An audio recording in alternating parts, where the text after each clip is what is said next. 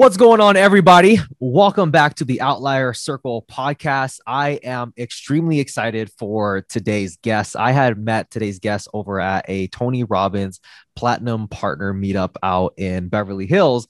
And I was talking to one of my friends, and she was like, who kind of what kind of guests are you looking to get on and i'm like well i'm looking to get this kind of person on you know really to help out you know young entrepreneurs someone who has like you know a wealth of experience in business and can help uh, provide some kind of value. Like, oh, you got to meet Peter. He has like the craziest stories. So immediately, oh, I actually was introduced to Peter by my friend's husband. His name is Russell, really, really great guy.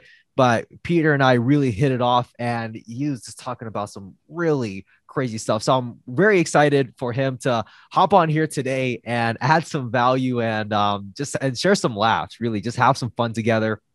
So, uh, Peter, man, much appreciated. Thank you for hopping on today. Oh, you're welcome, Greg. Thanks for having me. I'm excited to be here and chat with you. And uh, just, I hope I can inspire at least one member of your audience to go out there and, and find their, their whatever it is and grab it and make it theirs. Beautiful, man. So let's uh let's get started, man. What actually kicked you off on your entrepreneurial journey? Well, uh, I, as you can hear from my accent, I come from Australia, down under, and uh, I was just a average kid growing up. Uh, I, I, come from a family where, like, I was taught, you know, you want to go to school, get a college degree, and uh, get a job, and stay in your job, and build up your nest egg for retirement, and that's it. And then I had a couple of uncles who were different and one of them was a, uh, I guess he was a cartoonist, and he, he uh, used to do like satire cartoons in in newspapers. And he was also a teacher and educator, and he always got me thinking differently. And he would tell me like, uh, "So why do you believe that? Maybe there is a different way of uh, looking at things." So he got me thinking about being outside the box. And then I had another uncle who was in business and I guess my my family kind of didn't look up to him because he didn't have like the uh, the college degree or anything. He was just like a self-made person. But uh, it's kind of like you know someone who was in business and entrepreneur was like kind of like lower down on the rung and uh, wasn't didn't didn't have that status. But he would just tell me like, uh, yeah, you know what, you can uh, you could actually get out there and do X, Y, and Z. And you know, you, basically, you don't need much. You just go out there and and you can do stuff with with nothing. It's just a matter of just thinking differently. And here it was again that think differently. So so I had these influences who were telling me you can do things differently and think differently.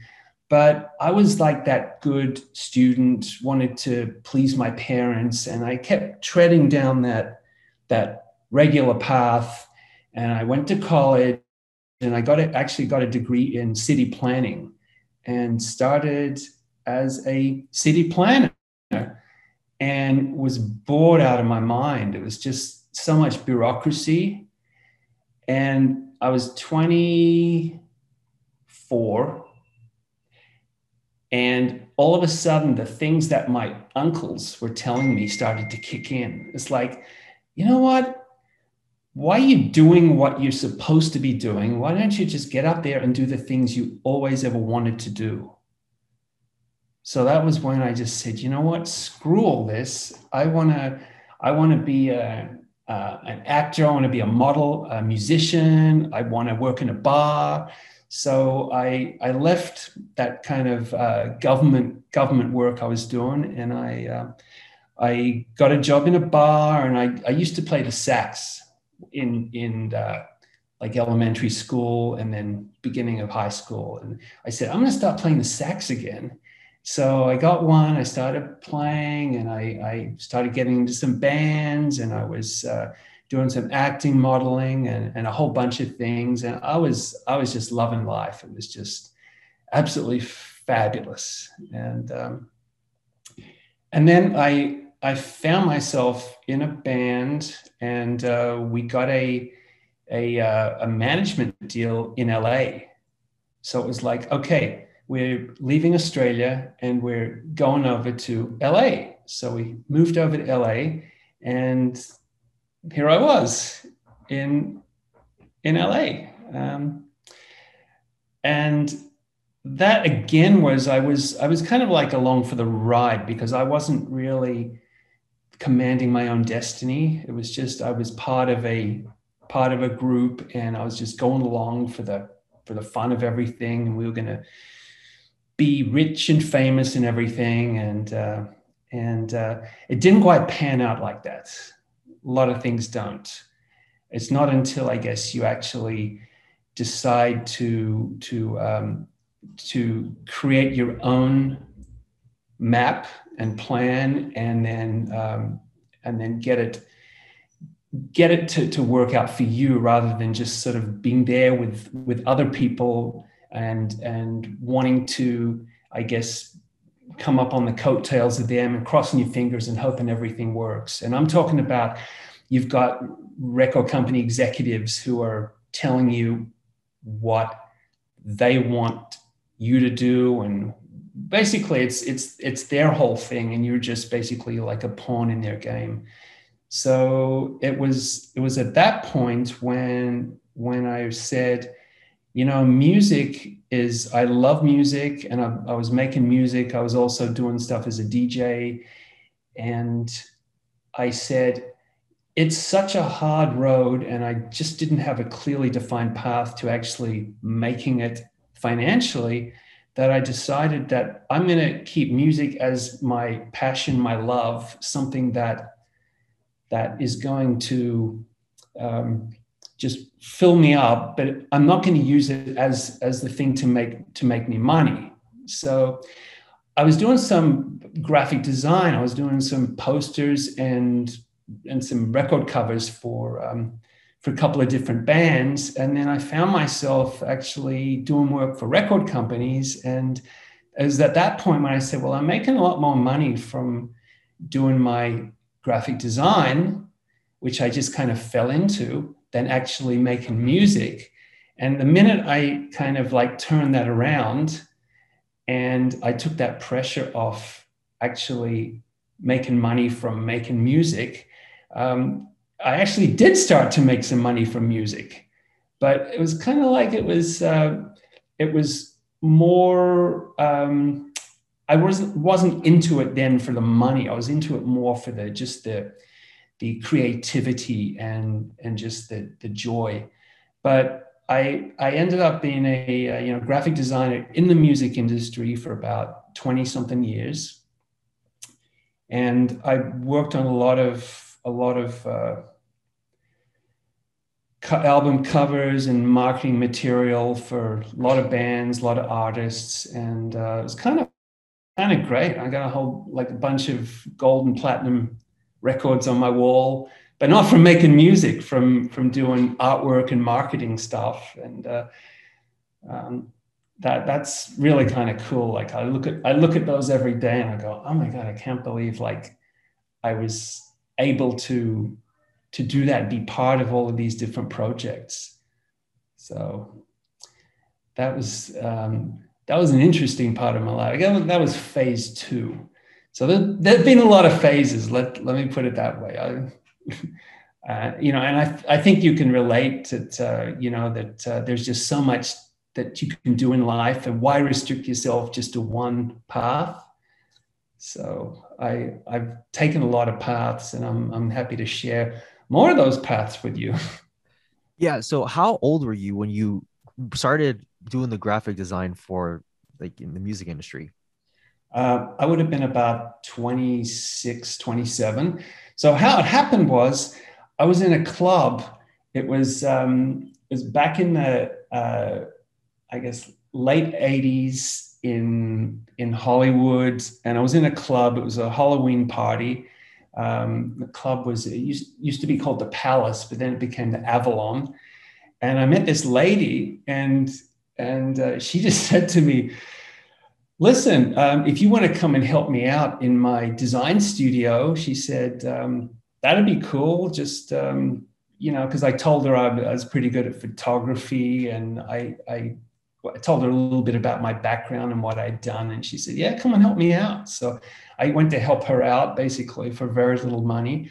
And then after a couple of months, she said, You know what?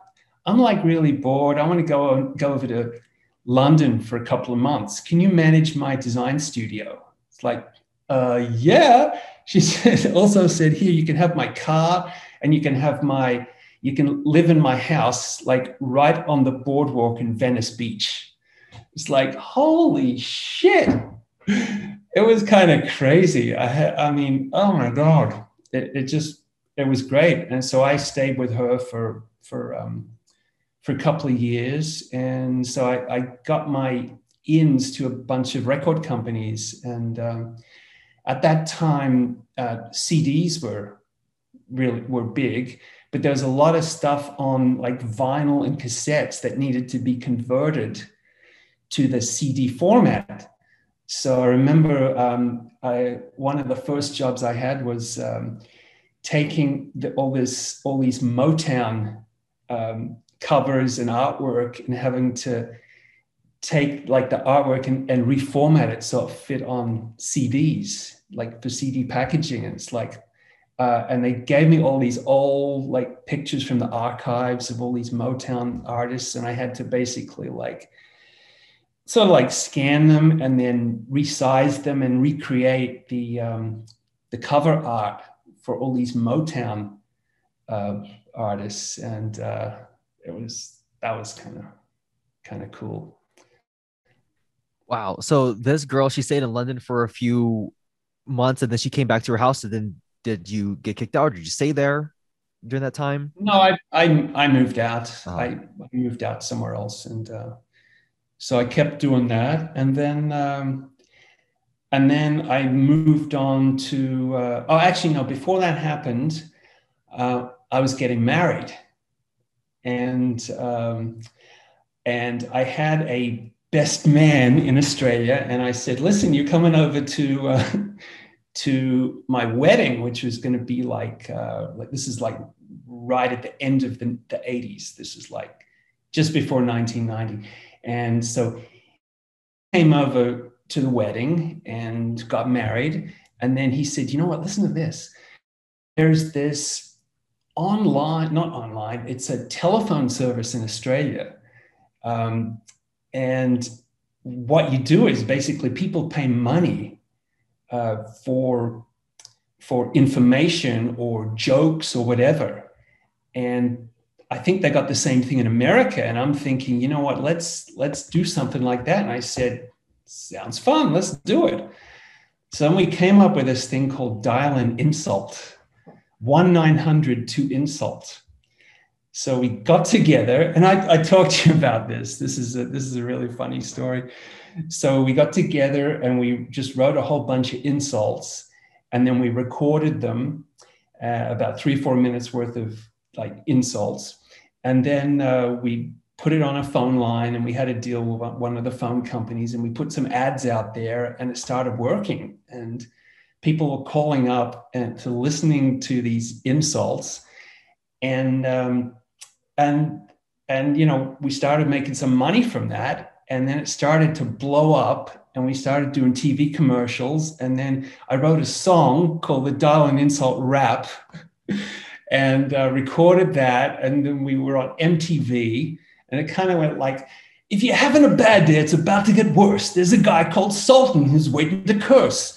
When you dial up, he's going to cut you down, going to let you know that you're nothing but a clown. Anyway, so that was that was kind of the, the gist of it. And then then there'll be all of these all these uh, insults like, uh, you know, you you're so ugly. They had to die tie a uh, pork chop around your neck to get the dog to play with you and just uh, i mean just the stupidest things but people loved it. And uh, that worked really really well for about probably about a year and a half. And uh, so I, I, created this uh, like cartoon character this guy and we used that for the tv commercials. So he'd be he'd be uh, like just insulting people and saying you know um, be amused by being abused and uh, just all of these things like it's it's, it's kind of lost me now. It's like it's like a whole other world to go but uh, so that was great. And then we tried a thing called dial a compliment because we thought let's see if people want to be complimented. Didn't work. People love to be insulted so that was kind of kind of cool and then i had a falling out with my partner and then then we left that and then i ended up uh, traveling for for a number of uh, months and then went back to Australia for, uh, for a couple of years. Actually, I was waiting for my green card to come through. And then um, the green card came through. And then uh, my wife and I at the time, we, we came back to America. And uh, basically, it was like starting all over again. But um, this time around, my sister was a fashion designer. And she actually was doing fashion forecasting for a number of companies. So she'd write this report. So she'd be going around basically like a spy. And, and so she would be basically telling companies what's going on, what's working, what's, at, what's, what's happening in the streets of New York, London, Paris, whatever. So she'd come up with all these concepts and, and sell them to sell her reports to companies so she was saying what's basically going to happen in future seasons. So we got together and said, like, why don't we why don't we put out a um, a, a line of clothing, uh, which we did. But let me just rewind there. Uh, I, was uh, I had a friend I was doing some design work for who was also designing uh, clothing, and um, so I was helping him with just some um, some uh, just icons and logos for his for his clothing, and he would give me clothing uh, as payment, and I'd wear the clothes around, and people say, "Where can I get that stuff from?" So I actually started selling selling his clothing. It was a line of clothing called Sirius, and uh, we go to New York and do all these shows there. Um, um, we go to all these streetwear um, events and sell clothes and do uh, fashion shows. So I'm thinking, okay, it's really, really easy to to sell clothes. Everybody wants this stuff. So it was working for that line, but when my sister and I put our own line out, it was tough. I mean, it was just really, really tough with uh, with uh, um, dealing with the customers who were like the store owners and the um, department store owners. So that was, you need a really, really thick skin, I believe, in in the fashion business. It's uh, it's really, really grinding, and it just it totally ground me down. It was uh, it was a really, really tough business, and some people make it, some people do it, but uh, I think the thing to do is to just have one focus. Like if you're if you're doing if you're making t-shirts and just almost like pick one design and just focus on that one design that you absolutely love and just push that one design because everybody's telling you to start diversifying and and why don't you do this and why don't you do that and i think the problem in my life was I listened to too many other people and I didn't really listen to what was in here. So I was influenced by, by what other people wanted in so many different areas of my life. And especially in fashion, like, you know, I'd be with someone in New York who was going to buy like a lot of clothes and they'd say, well, you know, these tops and these dresses are fantastic, but we need pants. We need you to make the perfect pants. So it's like, okay, yes, ma'am, we'll do that. And no, doesn't work like that. You got to just really have a strong focus of what what you want to do, what you're good at, and just stick to that. And don't don't look to the side. You can take advice. It's great to take advice, but but I think that's that for me was, I guess, the most difficult part of everything I ever did, in that I didn't I didn't uh, just look within and say, this is what I want to do. This is this is my my zone of genius. I'm just going to stick with that and not do anything else. So, yeah. So how long did it you take it take you to learn that lesson? How long were you going about that? Oh, jeez. um, that's probably something I learned only in the last say 10 years took took a long time to learn that and even then I, I, was always a people pleaser i wanted to to say yes to everyone i want everyone to like me. But you, you, soon realize that you not everyone can like you. It's just it just doesn't work like that. Life does not work like that. You have to you have to put yourself first. It's like they say when you're when you're in the airplane and there's there's a possible emergency like um, even before you put the oxygen mask on your kids and your family you put the oxygen mask on yourself first. And then you go about doing your stuff. You got to look after yourself first because no one else is going to look after you. So yeah. yeah. Yeah you know that's a that's a lesson that I'm learning just as far as listening to what's in your own heart because it's so easy to be influenced and to listen to so many different voices mm-hmm. and and they sound great and sometimes they talk like they know more than you do because it sounds like when they speak with certainty yeah. you can't help but be influenced like oh yeah, yeah okay. Yeah. Yeah so how long did you work with the clothes with your sister on like how long was that project for uh, probably about i think we did like we started out with a a summer season and then we did a a fall season and then we did a, a spring season and then that was it. It was like three seasons like i'm done. I'm like ground ground into the ground. It's kind of like someone's really excited about about your clothing line and then they order a whole bunch and you're kind of like yay! So you go and you you sweat over the stuff and you make the stuff. And it's not hard, not easy because everyone who's doing something is is making mistakes. So you're like basically losing money. And then you get the stuff and whatever and you send it out to a place by UPS and then UPS says, oh, they didn't accept it.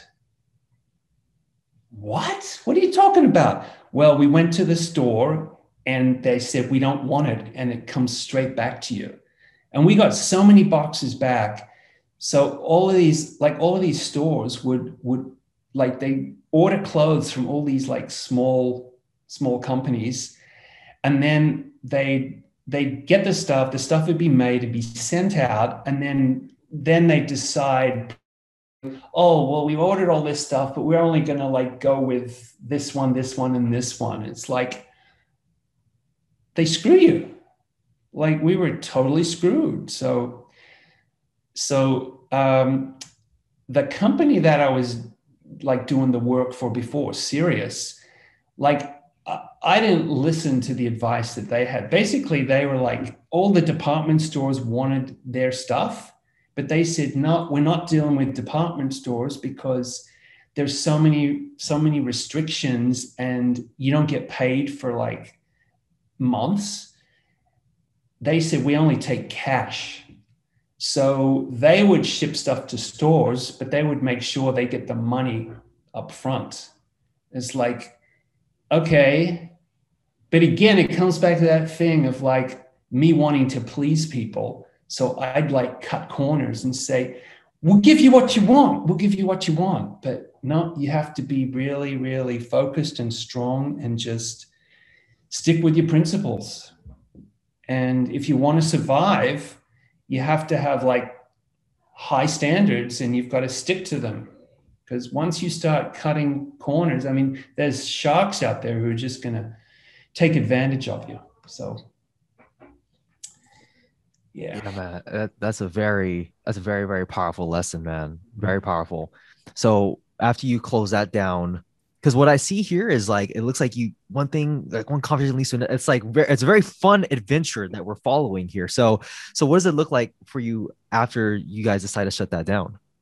Um, oh man, uh, it was it was really tough because I was I was married and I had um, a young child, and my wife's like you know like. Um, you got to get serious about it. we need we need money got to bring stuff in and i was also playing music and uh, playing sax in a in a like in a in a let's see in a in a reggae band in a funk band and um you know it was all fun you know there was always um, there was always something going on. And she said you know what? You gotta you gotta get serious about stuff. You got to um, get back to doing your design work. You know that's that's where that's your bread and butter. You got to get back to doing that. But by that time a lot of things had changed. And you know it's kind of like like anything. If you're away from something you especially with computer programs and stuff you got to you got to learn the latest stuff and get back into it so i i registered with a a temp agency and they said well you better get like super good at all the different um, like design programs and stuff, like, you know, Photoshop, InDesign, all the Adobe things. So I just went worked on that stuff, practiced, uh, joined this agency, and the first job they offer me is in the music industry. it's like uh, with um, uh, EMI Records, which is like a big English company that owns, uh, you know, they're like one of the big one of the big uh, recording corporations. So it's like I'm back in the music industry again. It's like, okay, I took this break, but I'm kind of back there. And how old are you at this time? Um, I was probably like 33, I think, 34. And the first thing I had to do was this is crazy. Um, they said there's um, they're re-releasing all these Beatles albums, and they need just all the merchandising stuff for to just to promote the Beatles. So it's like, what? I'm doing stuff for the Beatles? What? so um, that was kind of cool. And then there was like, uh, yeah, we're doing something with the Rolling Stones. So okay, Rolling Stones. Um, and it was just I, I started doing stuff with all these like all these dinosaur bands. And then I for I guess that kept going for the next um, i guess i was working for well, i ended up it was a temp job for a while but i ended up um, coming back as a basically as an independent and then i i started i was doing a lot for them and then i then i started doing a lot for um, the warner music group warner brothers and atlantic records and then uh, then i ended up going to um, a company called Rhino Records, and uh, Rhino was bought by the Warner Music Group. So, and what what Rhino was doing was uh, it's called catalog. Any music that's more than 18 months old is called catalog. So once once it like let's say a song comes out and it peaks up there and then then sales start to go down you got to figure out a way how to keep the momentum going so that's what catalog is all about. It's like taking like, you know, hundreds or thousands of artists, songs, albums that are sitting there in the vaults and trying to figure out ways to get them back in the public eye. So I work with a lot of you know marketing teams and publicity teams on on on doing that. So and a lot of it involved uh, you know, an artist is going on tour, so you want to promote all their old stuff as well. So there's just a lot of um, just just creative, just just ways of um, figuring out how to just to get get stuff out there to the public so they buy more records. And uh, it was actually for me, it was it was really, really steady work. I did, did it probably for, uh, let's see, probably about another 12 years of that. It was really steady because I also did stuff with new artists, but with with new artists, it's always hit or miss. You know, everyone's like, "This is going to be the next best thing," and nothing had come from it. But with the with catalog, it's like, okay, there is this track record of of um, you know, there's this whole history, and you may not get those like those big like wow, everyone's like into this, but you get there's just um, they were just fans. They're just like solid, like crazy fans who just love certain artists and stuff. And whatever comes out, they'll buy or they'll they'll want to hear. So so um, catalog was just really really steady for me. And uh, I mean, I worked with a lot of a lot of art. Well, not so much the artists. I work mainly with the record companies and the managers, but sometimes you know the artists needed approval um, for certain things. So you know it was really cool when when I I did something and then I got acknowledgement from like whoever the artist was, like, yeah, we like that. That's really cool. And then they'd send me a personal note. So that was pretty cool. But um, uh, things kind of changed when everything went digital. And that is, you know, because when I when I first started doing the music stuff, there were there was vinyl, and it was like you had this really nice canvas to work with, and then it went down to cassettes, and then CDs, and then it went down to like your little one inch square iTunes or Spotify little things. So um, became really small, and um, it just became less about um, giving like a, just a beautiful product that someone could hold and touch and like open up and read about. It just became more about just having like a little thing. And i guess it became more about the the song by itself not not everything that came with it which um, a lot of people started missing, and that's what vinyl started making a big comeback. Yeah, I think I think Richard Branson talks about this in his book. I think it was his cousin or something like that, like who was a really big music fan. And if I remember correctly, you're talking about how music was a whole experience. Yeah. Like, you know, taking yeah. out the vinyl and everybody just sitting together and then you listen to the music just hanging out like and experiencing it together at the same time. Like that's that's yeah. fascinating. Yeah. Yeah. I, that's that's um, interesting. You say that. My my son, I have a 22 year old son. I got a 25 year old daughter, and a 22 year old son, and a 12 year old daughter. But my 22 year old son is a music producer, and he plays like, I mean, the the guy is just like a genius on every single instrument he picks up. He just but he just works he just spends his time. But he will bring me in to listen.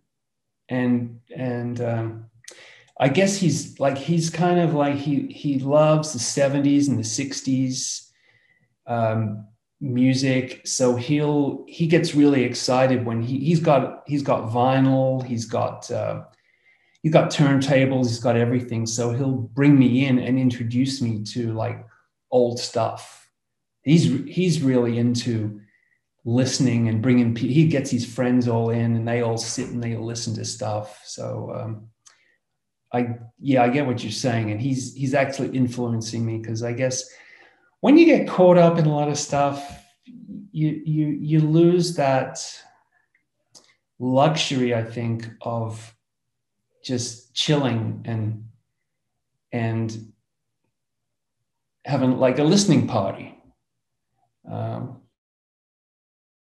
saying, yeah, I'll listen to it later. Don't have time. Don't have time. But um, to to actually like that'd be really cool. I think just to to say, okay, we're having a listening party on this day at this time. This is when we're going to do it, and uh, you get people together, and that's all you're doing, just listening. Yeah. Wow, dude, that's really cool.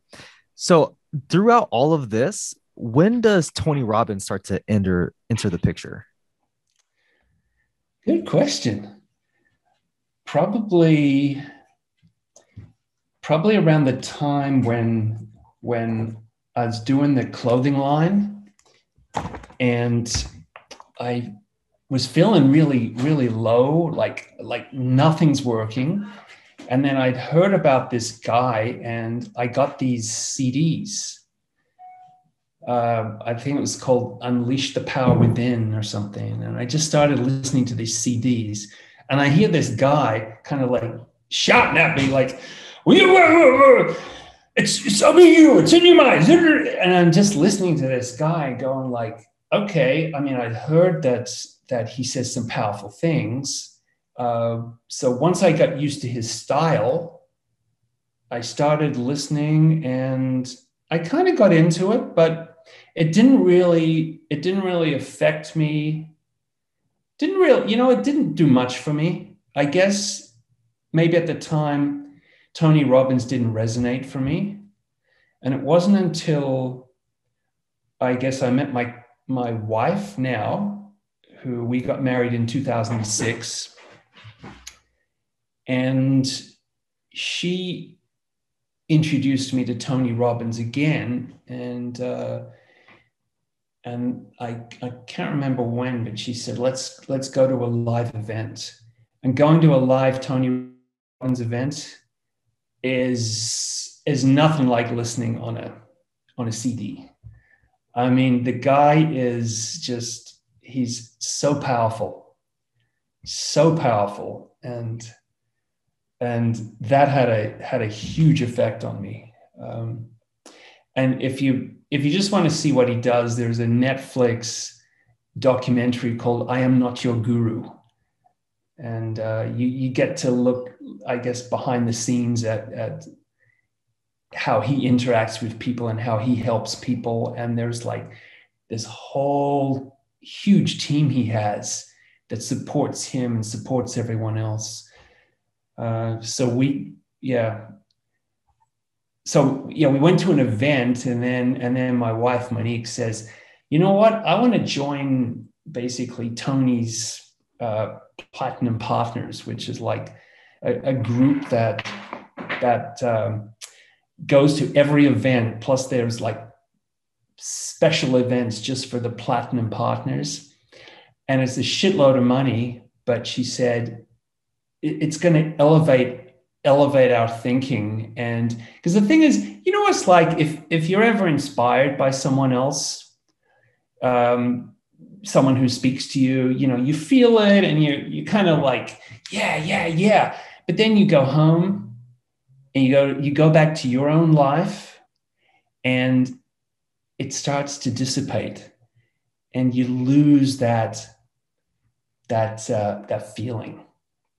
So we thought, okay, well, we want to keep this generated. So we want to keep it going. So if we basically are in this whole ecosystem and we have constant events to go to and we're with all these people, then we can, we can, there'll be this kind of synergy and, you know, where everyone's raised up and everyone's operating at this, this higher level.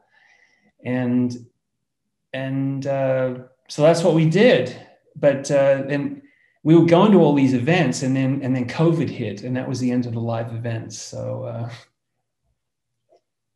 uh, but we're still we've still stayed with um, uh, the group of people. Um, so it's uh, you know Russell and his and uh, Renata and uh, all those people that you met, and uh, I mean they're just, I mean the the the people who are in this group are just they're they're incredible thinkers. They're thinking uh, at at at such a high level, and it kind of pulls you up too to start thinking at, at that level too. And it's not just about how to get yourself ahead. It's it's how to how to get the world to be in a better place. I mean, there are people talking about you know how we can solve world problems and Tony Robbins is is kind of at the forefront of that. His his aim is to is to feed a billion people. So he'll also he'll often say, you know, like we we have uh, served so many millions of people with food this year and next year, and the aim is a billion. So I guess Tony Tony is Tony has such a huge heart. His his yeah, the guy is just not endless energy. It's like no one no one is like Tony Robbins. He is just like this. He's a superhuman. He is absolutely superhuman. I don't know how he how he does what he does, but he just does it. And if if we can all be like a quarter of of of what he does and what he is, it's like, wow, that would be mind blowing. Yeah. Nice, man. So yeah, one thing that I talk a lot about, you know, is that you're the average of the five people you spend the most time with. Exactly. Exactly. Yeah. And yeah. I have been fascinated with getting into the right rooms, meeting the right people, mm. adding value to the right people, connecting people, and just like to just to be around the level of thoughts because it's really like it boils down the level of thoughts you have determine the the actions you take, and the actions you yeah, take consistently yeah. determine yeah. the results that you get.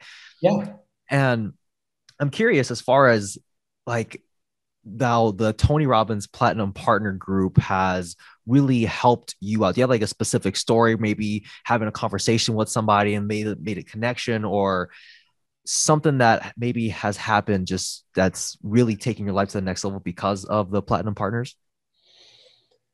Um,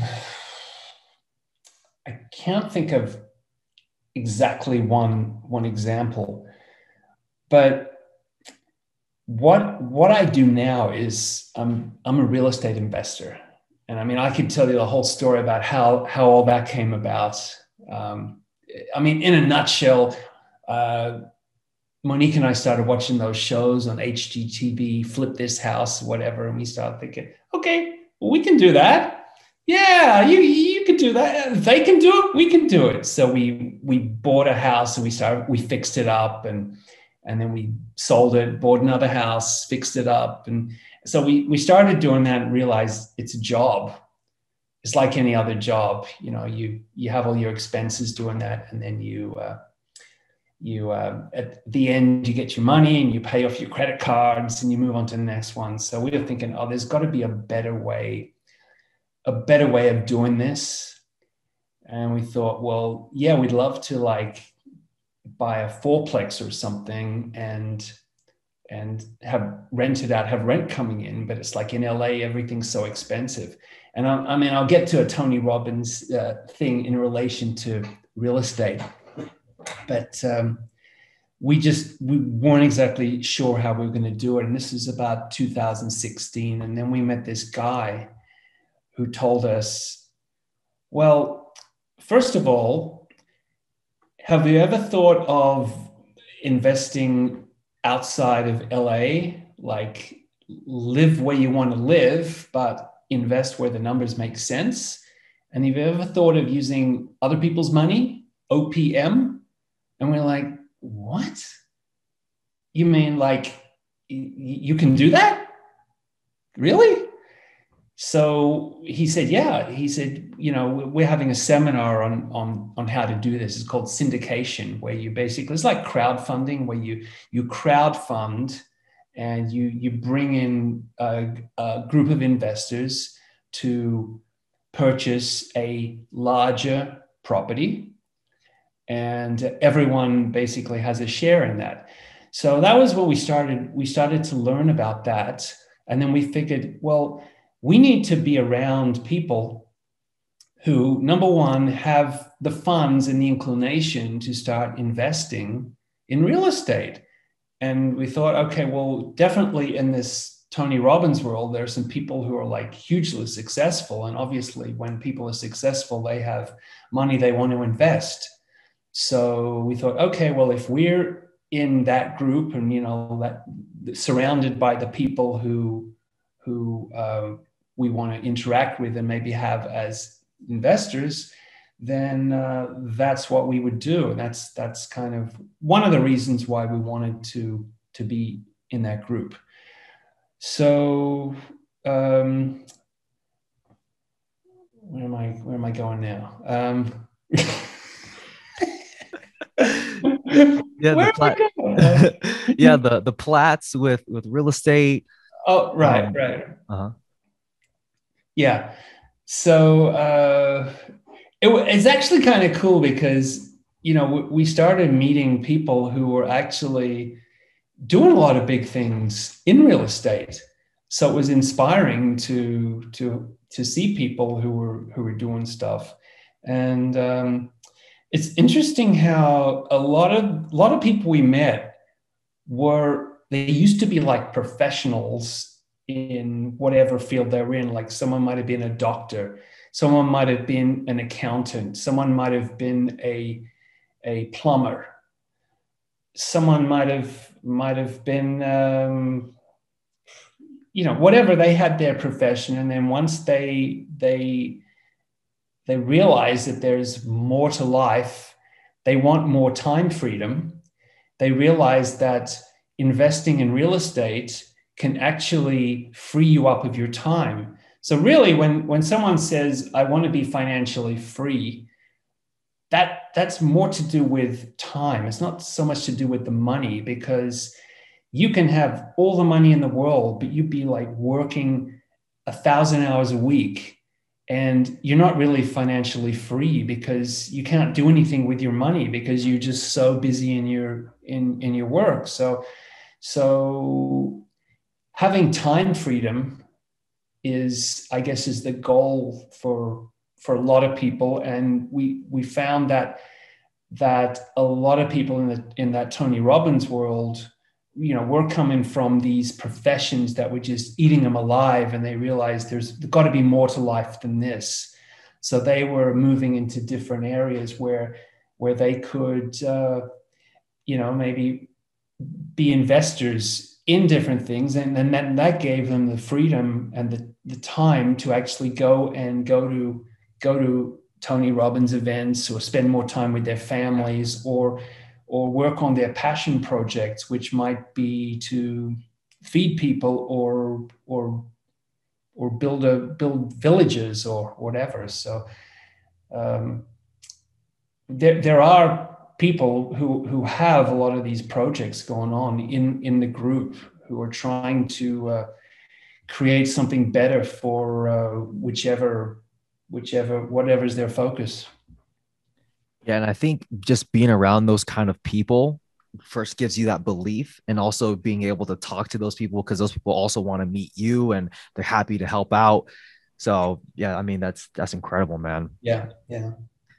So, um, you know, I'm cognizant of, of your time here. One thing that you did mention when we were talking and um when we first met, you mentioned that you would bounce from thing to thing throughout your life. And, you know, looking back, you feel like, you know, I'm actually like a renaissance man. It actually worked out in, in my favor.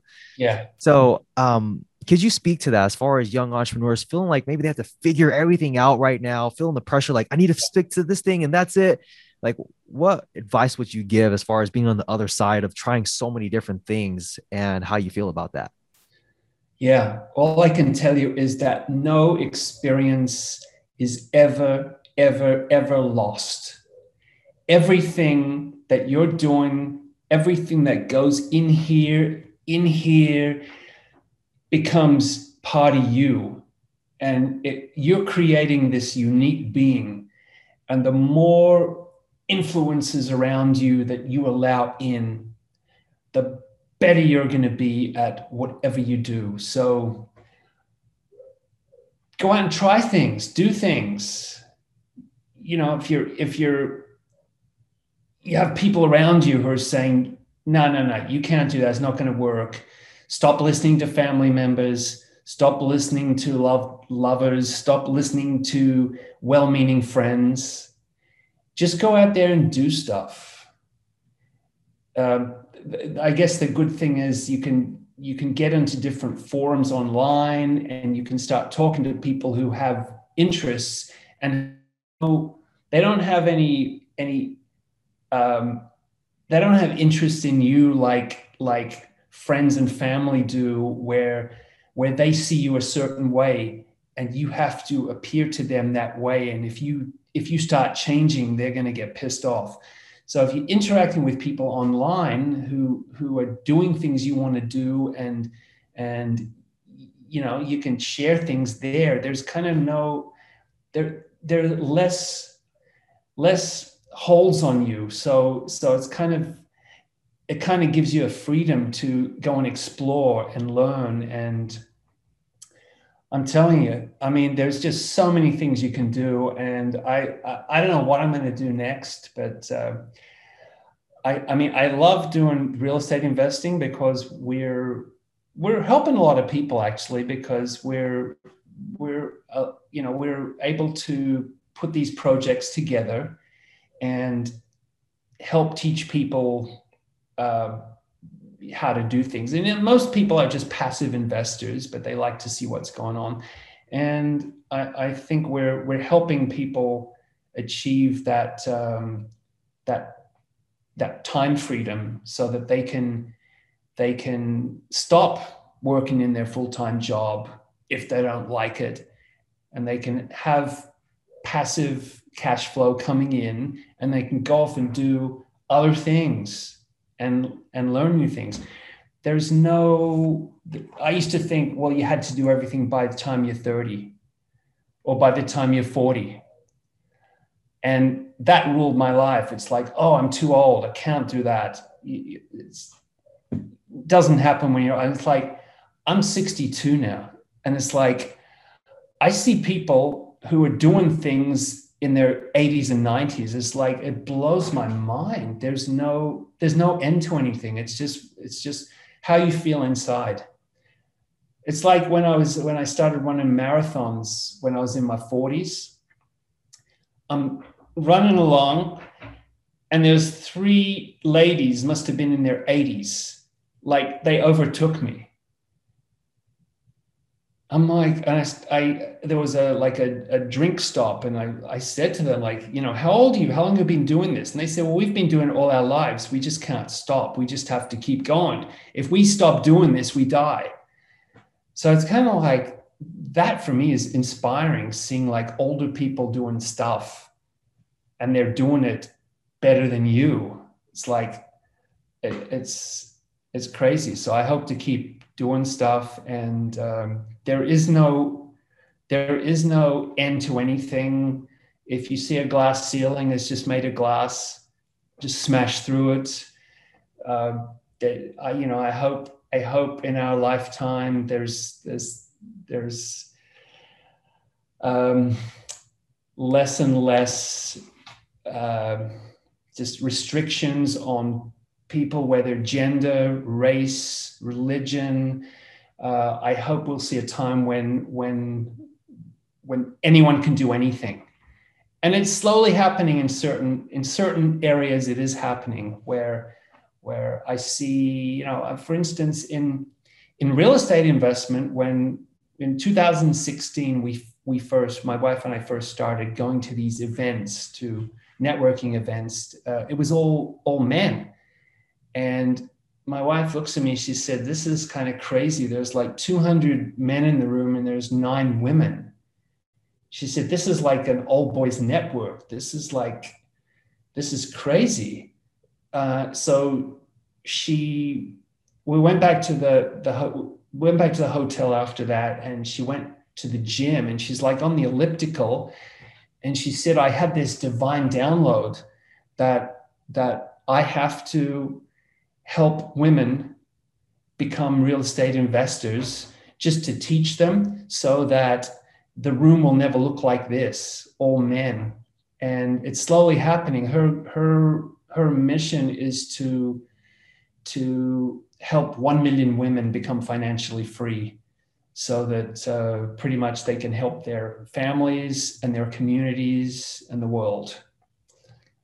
So that's what she's doing her organization is called Real Estate Investor Goddesses, and uh, I'm I'm a big part of that, but behind the scenes, like I'm I'm not female, so I'm like uh, I'm I'm her support. So I support her fully in in helping women.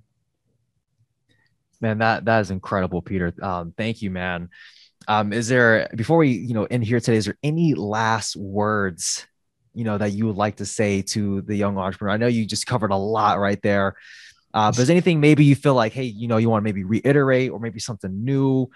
Um, maybe just like, all right, this is it, or do you feel like that was? Well, there's one thing I'm burning to say, and that is, you are incredible. You are amazing. I'm so happy that I met you, and I'm so happy that you're in my life. And I, I feel that you have like you you got this coil inside you. This coil, it's just gonna like it keeps you going. And I think that you are going to have an amazing impact on so many people. So anything I can do to help you reach people, uh, I'm happy to help uh, any way I can. So that's what I wanted to say. Man, I, I, I greatly appreciate you, Peter. That is that is incredible. Thank you, man. I, I really do appreciate that, and I love uh, to to chat more with you over you know about marathons and stuff. Like I really really, love that stuff. So when we you know meet up at some future Plaid events, um, again, thank you, man. So where can find where, people where can people find more information about real estate investing from you or your wife or um, all that okay so i'll start with with monique my wife. Uh, you can if you're female you can go to reigoddesses.com that's r-e-i-g-o-d-d-e-s-s-e-s.com a lot of educational programs. She has, uh, you know, there's a Facebook community where you can just, just, just get in community with different women, see what they're doing, and and just get educated.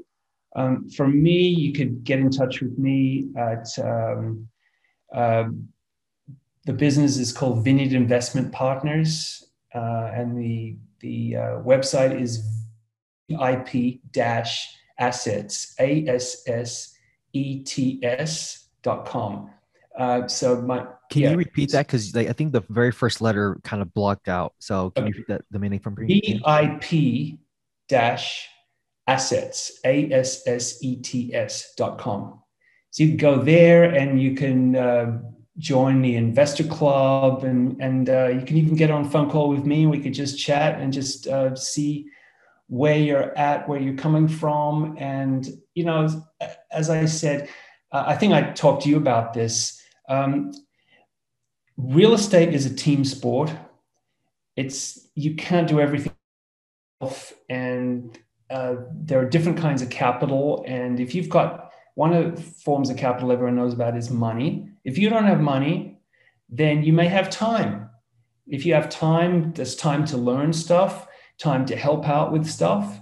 Or if you have an expertise, if you have uh, something that you're good at, then you can become part of a team and and you can you can give your capital that way or you might be a great networker you might have a network you might have someone you know who's really good and just by bringing that person in that's your your network capital so everyone has some kind of capital where they can be a part of something and bring something to the table. Beautiful, man. Well, again, Peter, thank you so much, my man. And uh, I'll talk to you everybody soon. Thank you. Thanks, Greg.